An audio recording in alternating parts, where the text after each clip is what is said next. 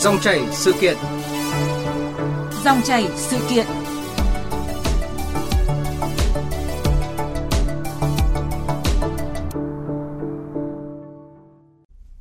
quý vị và các bạn, cùng với sự tiến bộ của xã hội, không thể phủ nhận những lợi ích to lớn mà Internet và mạng xã hội đã mang đến cho con người.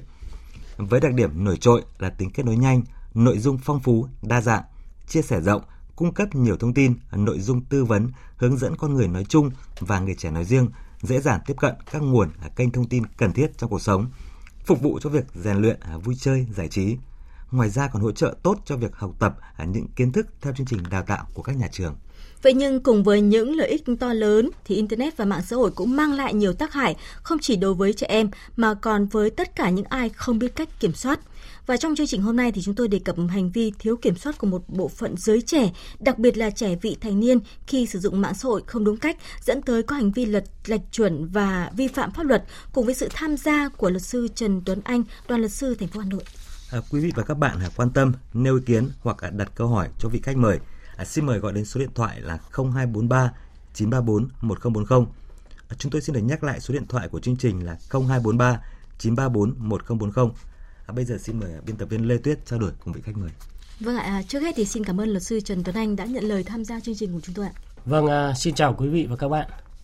Vâng ạ, thưa luật sư Trần Tuấn Anh ạ, chúng ta không thể phủ nhận những mặt tích cực của mạng xã hội, nhưng ở một góc độ khác thì có rất nhiều thông tin trên mạng xã hội hàm chứa rất nhiều nội dung xấu độc, dụ dỗ và lôi kéo tham gia như là phim ảnh khiêu dâm hay là lôi sống trụy lạc hay là kích động bạo lực.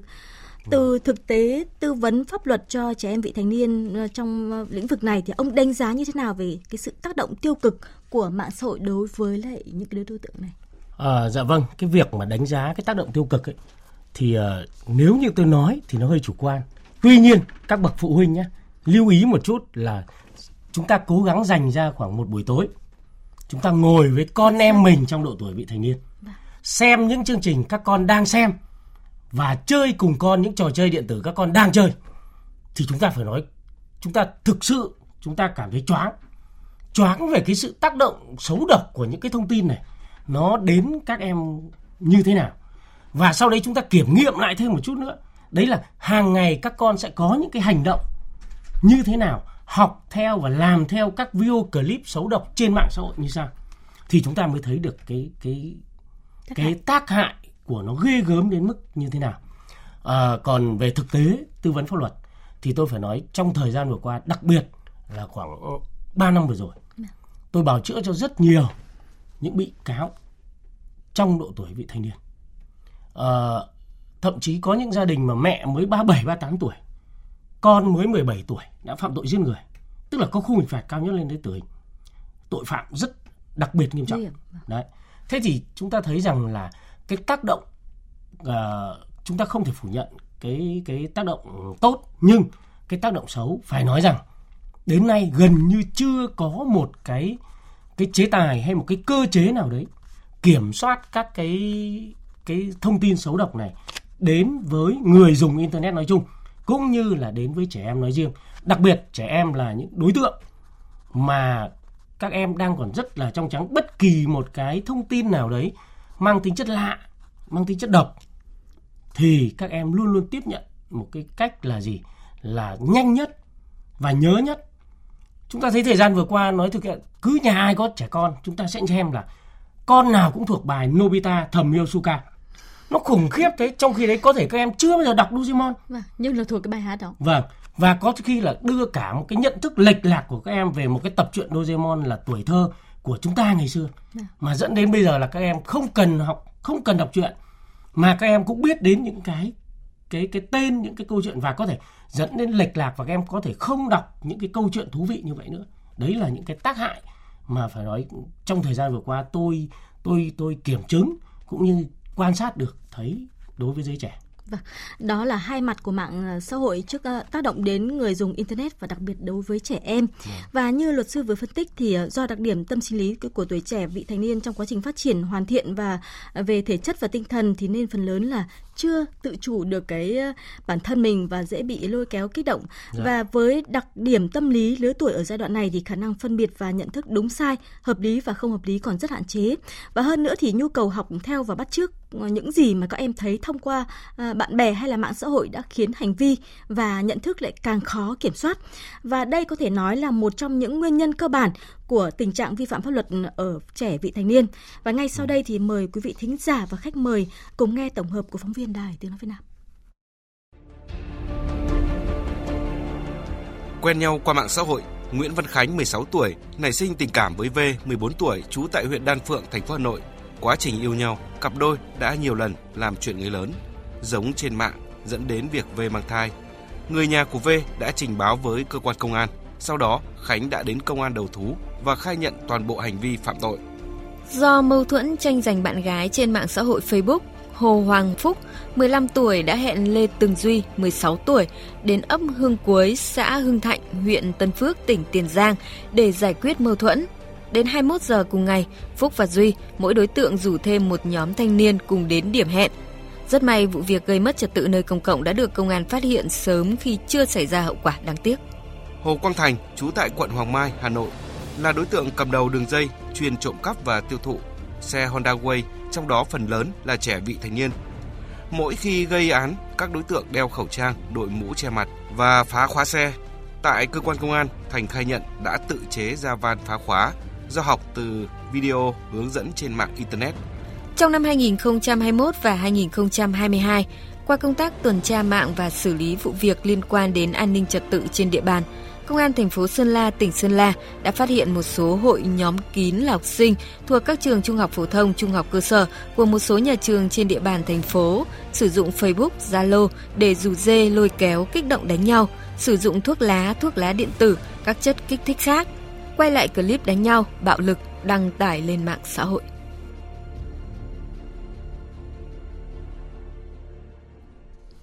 Vâng, qua cái tổng hợp vừa rồi thì có thể thấy là rất nhiều hành vi vi phạm pháp luật của trẻ vị thành niên mà nguyên nhân phát sinh từ cái việc mà thiếu hiểu biết khi mà tham gia mạng xã hội. Và hiện thì có rất nhiều phương thức, thủ đoạn phạm tội đã được các đối tượng chia sẻ lên mạng mà trẻ em thì có thể bắt chước và thực hành theo, như là phân tích của luật sư ít phút trước đây.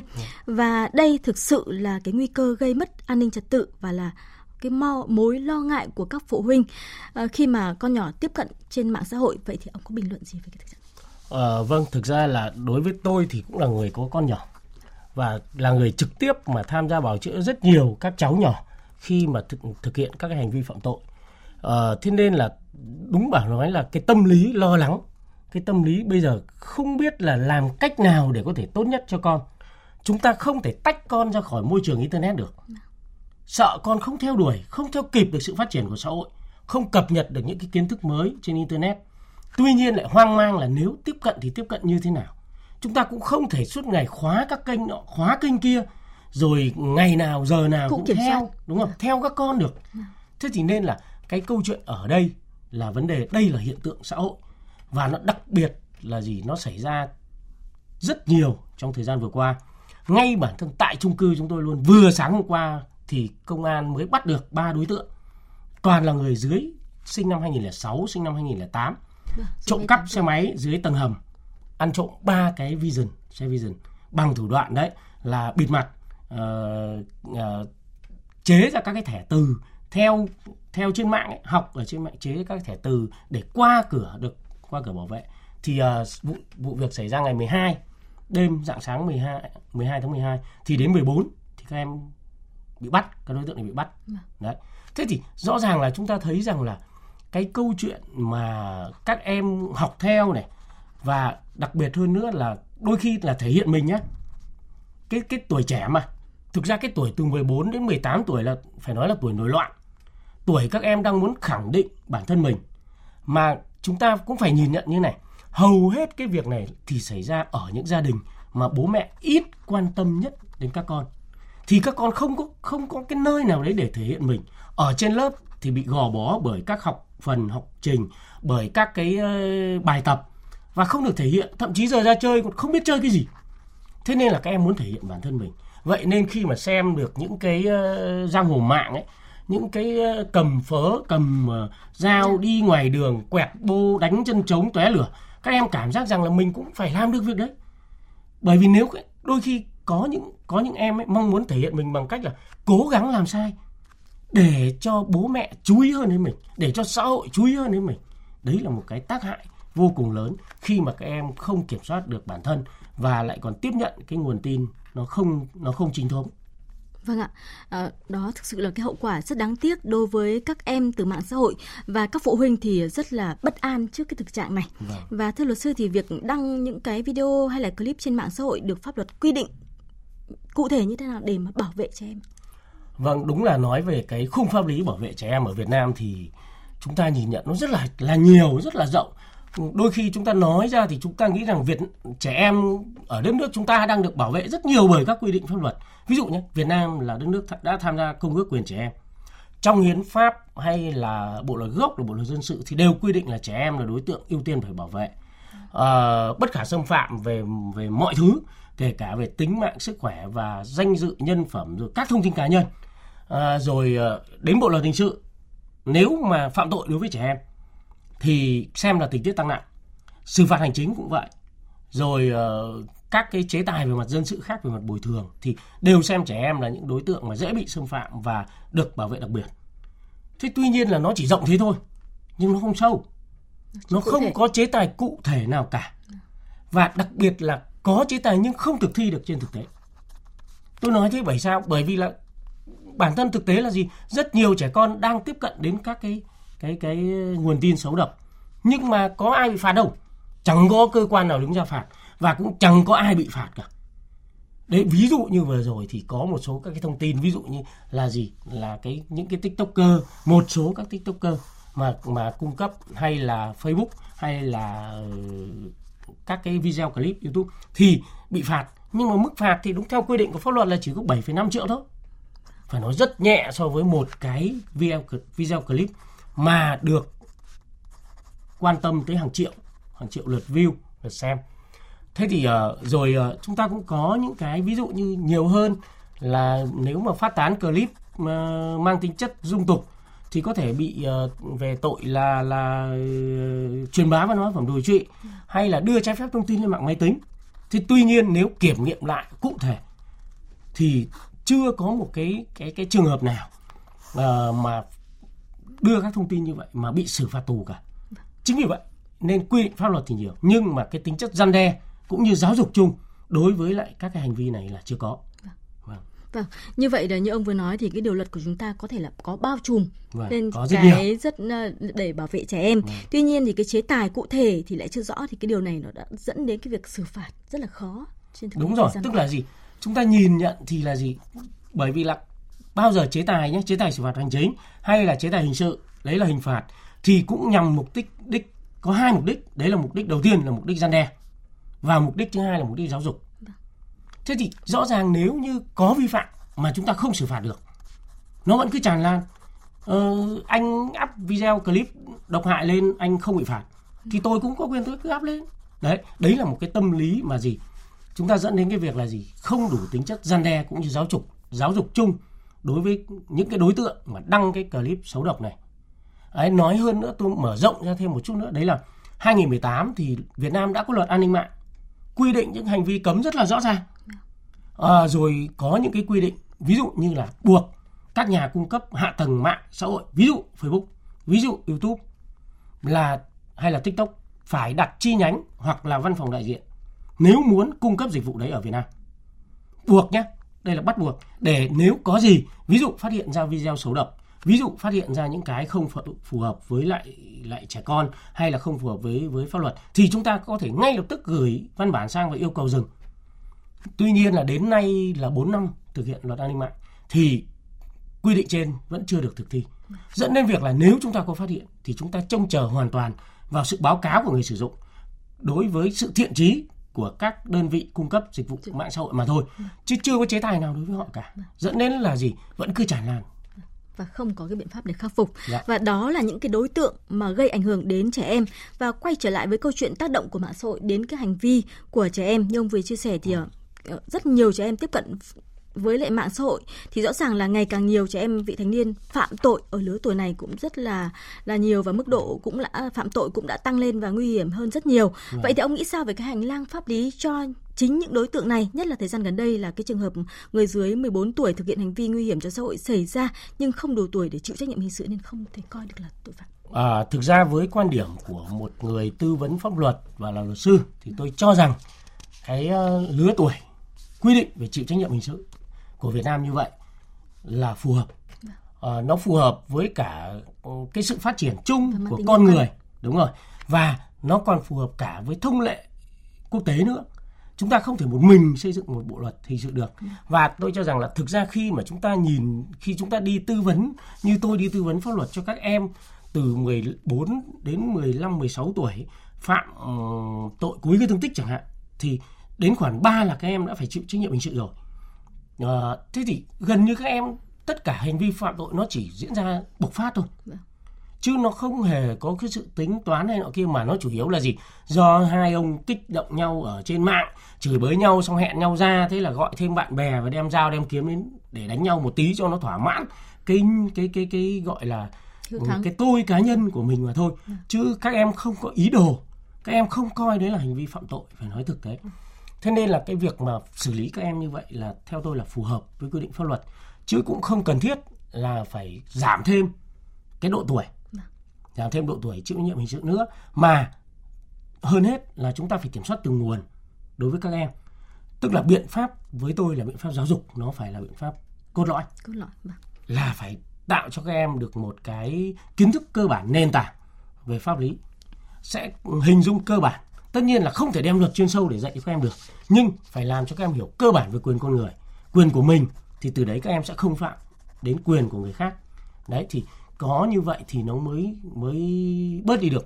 Chứ còn tăng hình phạt hay là giảm độ tuổi chịu trách nhiệm hình sự, nó không phù hợp với xu thế phát triển của Việt Nam khi mà hội nhập, cũng như nó không phù hợp với sự phát triển của tâm sinh lý trẻ con bây giờ. Đó là cái điều cốt lõi và cái giải pháp cốt lõi cho lứa tuổi này. Và như là luật sư Trần Tuấn Anh cũng vừa nói, là một trong những biện pháp hiệu quả nhất cho đến nay không chỉ Việt Nam mà tất cả các quốc gia cũng đang hướng tới, đó là trang bị cho trẻ em nhận thức về các nguy cơ và rủi ro trên môi trường mạng. Và bây giờ thì mời luật sư Trần Tuấn Anh cùng quý vị và các bạn nghe một phóng sự ngắn trước khi chúng ta tiếp tục cuộc trao đổi. Xu thế chung hiện nay là các em học sinh trung học phổ thông, trung học cơ sở, thậm chí là bậc tiểu học đã được các bậc phụ huynh cho phép sử dụng điện thoại để thuận tiện trong việc liên lạc, quản lý con cái. Thực tế, từ các hoạt động tương tác trên mạng xã hội, nhiều trẻ sẽ tìm được sự đồng cảm riêng, và thế là chúng sẽ thành lập nhóm Facebook, Zalo, nhóm công khai hoặc nhóm kín để đăng tải, chia sẻ, bình luận những nội dung cùng sở thích, sở trường, phù hợp với tính cách, phong cách, trang lứa. Tìm hiểu sâu về việc sử dụng Facebook, Zalo của một số hội nhóm trẻ vị thành niên mới thấy bên cạnh sự ngây thơ của lứa tuổi học sinh là tiềm ẩn những nguy cơ có thể dẫn tới hành vi vi phạm pháp luật. Lo lắng về thực trạng này, chị Nguyễn Thư ở tỉnh Vĩnh Phúc nói: "Vào xem những cái lịch sử cái trang con follow ấy để xem là con xem những cái gì. Nếu như mà có những cái mà nó nhạy cảm thì là mình cũng có cái biện pháp để định hướng cho con." Với sự hiểu biết xã hội còn non nớt, khi tiếp cận với những trang mạng độc hại, trẻ em rất dễ bị kích động, lôi kéo. Trước thực trạng này, chị Trần Thu Thủy ở quận Ba Đình, thành phố Hà Nội cho rằng: "Cái giải pháp tạm thời là cách phòng tránh các linh xấu độc hại. Bên cạnh đó thì dành thời gian theo dõi, hỗ trợ các con thật là sát, phải chủ động khóa các linh độc hại, có thể dựng cái tường lửa đối với các linh lạ trên máy tính hoặc là trên laptop ra. Cũng phải quy định cái thời gian sử dụng cho các con để mình có thể kiểm soát được." Dưới một góc nhìn khác, bà Hoàng Thị Yến, hiệu trưởng trường trung học cơ sở Nam Từ Liêm cho rằng: "Những gì học sinh thu nhận, những gì học sinh bị xâm hại, nguy hiểm từ khai thác mạng chúng ta đều nắm rất rõ và vô cùng lo ngại. Nhưng không vì thế mà chúng ta né tránh và lo sợ. Mỗi cơ thể chúng ta đều có một chất kháng thể. Vậy hãy để chất liệu đáng quý này phát huy tối đa nhất, sáng tạo nhất trong việc ngăn chặn sự xâm nhập của virus vào cơ thể, vào suy nghĩ và hành động của chúng ta, đặc biệt với chính các em, từ những người đã, đang và sẽ sử dụng mạng xã hội trong cuộc sống, và tự mình đưa ra phương án bảo vệ, phòng chống, đó là đơn thuốc hiệu quả nhất để các em có môi trường mạng an toàn, lành mạnh." Vâng ạ, thưa luật sư Trần Tuấn Anh, ông có bình luận gì về những ý kiến trong cái phản ánh vừa rồi chúng tôi vừa đưa? Vâng, đối với những cái phản ánh vừa rồi thì tôi thấy là đúng thực sự là cái tâm lý của phụ huynh ấy. Hiện nay thì bây giờ hoàn toàn nhé, cái việc mà bảo vệ con em mình trên mạng xã hội đang được giao phó và phó mặc toàn bộ cho gia đình. Thực sự luôn là nhà trường hiện nay chưa có bất kỳ một cái biện pháp nào, chưa có một cái chương trình giáo dục đào tạo nào để đưa cho các em. Chúng ta tổ chức rất nhiều các chương trình đào tạo kỹ năng sống, ví dụ bơi, ví dụ vẽ, ví dụ võ để tự vệ. Nhưng đấy là tự vệ về mặt thân thể, về mặt thực thể. Chứ chúng ta chưa có một chương trình nào mà dạy các em cái cách để mà bảo vệ mình trên không gian mạng. Cái điều này là rất cần thiết, bởi vì có thể bây giờ có khi các em tương tác trên mạng xã hội còn nhiều hơn là tương tác thực tế với các bạn ở trong lớp. Bởi vì trên lớp thì chủ yếu các em là dành thời gian để học, giờ ra chơi thì để chuẩn bị bài cho giờ sau, đi về thì đi học thêm, và cuối cùng rằng là các em lại tiếp xúc thêm với mạng xã hội khi mà rảnh. Thế thì trong khi đấy các em lại không hề được đào tạo cái kỹ năng là tự bảo vệ mình trên không gian mạng.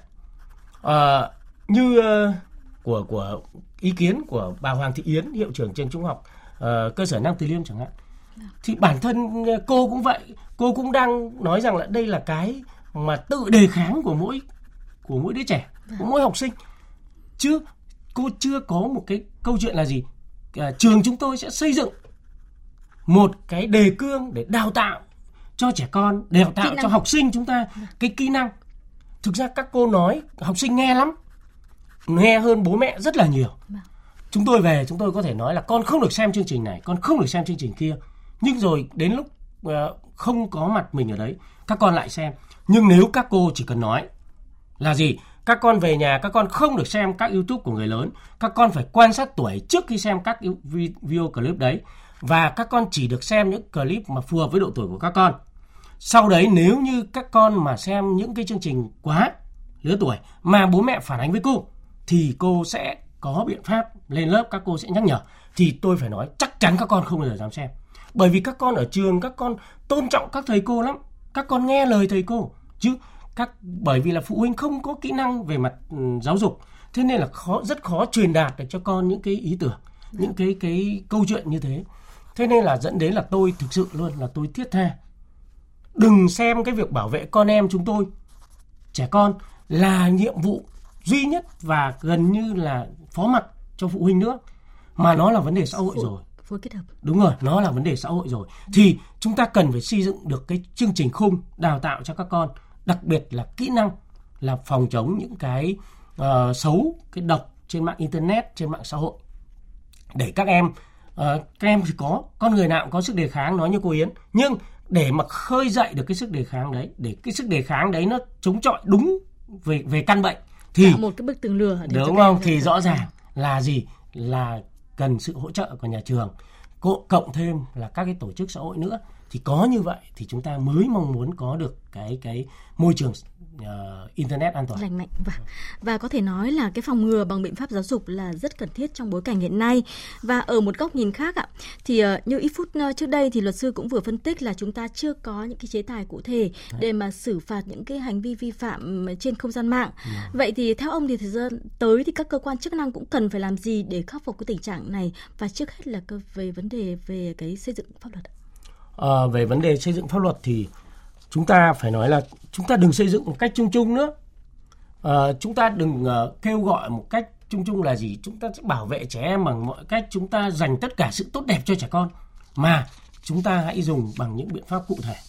Ví dụ như xây dựng các chương trình tuyên truyền giáo dục pháp luật cụ thể đến từng nhà trường. Chúng ta biết là tại sao trẻ con nước ngoài người ta rất ít vi phạm pháp luật. Bởi sao? Bởi vì ngay từ bé đã được giáo dục cái cách thức là tôn trọng bản thân mình. Khi anh tôn trọng bản thân mình thì anh sẽ không bao giờ xâm phạm đến người khác. Đấy là điều cốt lõi luôn.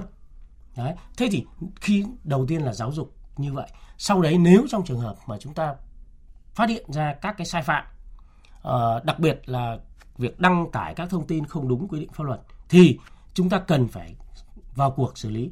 Chứ bây giờ tôi phải nói là nếu mà con tôi mà xem các video xấu độc, tôi chả biết báo với ai luôn. Tôi không biết đi báo công an phường hay công an quận, hay là lên báo lên hội bảo vệ trẻ em, hay là báo với ai cả. chúng tôi cũng không thể cóp các cái link ấy xong rồi chúng tôi gửi lên công an phường, quận để xác minh, để xử lý được. Đấy là cái mà tôi mong muốn là gì? Có cái hành lang pháp lý, có cái quy định pháp luật cụ thể là gì? Khi phát hiện những cái xấu độc như vậy thì chúng tôi được đi báo với ai? Chúng tôi liên hệ với cơ quan nào? Và cơ quan đấy phải tiếp nhận nó như thế nào và xử phạt, xử lý ra sao? Nếu hành chính thì hành chính. Còn nếu mà hình sự đủ yếu tố cấu thành đưa thông tin trái phép lên mạng máy tính thì phải xử lý. Đấy, xử lý xong đấy là chúng ta công khai để mang tính chất răn đe và giáo dục chung. Thì có như vậy thì chúng ta mới hạn chế được cái hiện trạng, cái tình trạng như bây giờ. Vâng. Như vậy là theo phân tích của luật sư thì bên cạnh cái việc là phòng ngừa bằng biện pháp giáo dục là cần thiết, thì bên cạnh đó chúng ta cũng phải xây dựng những cái điều luật cụ thể để mà có thể xử lý để mà xử lý được những cái hành vi vi phạm này. Và xin cảm ơn luật sư đã nhận lời tham gia chương trình của chúng tôi ạ.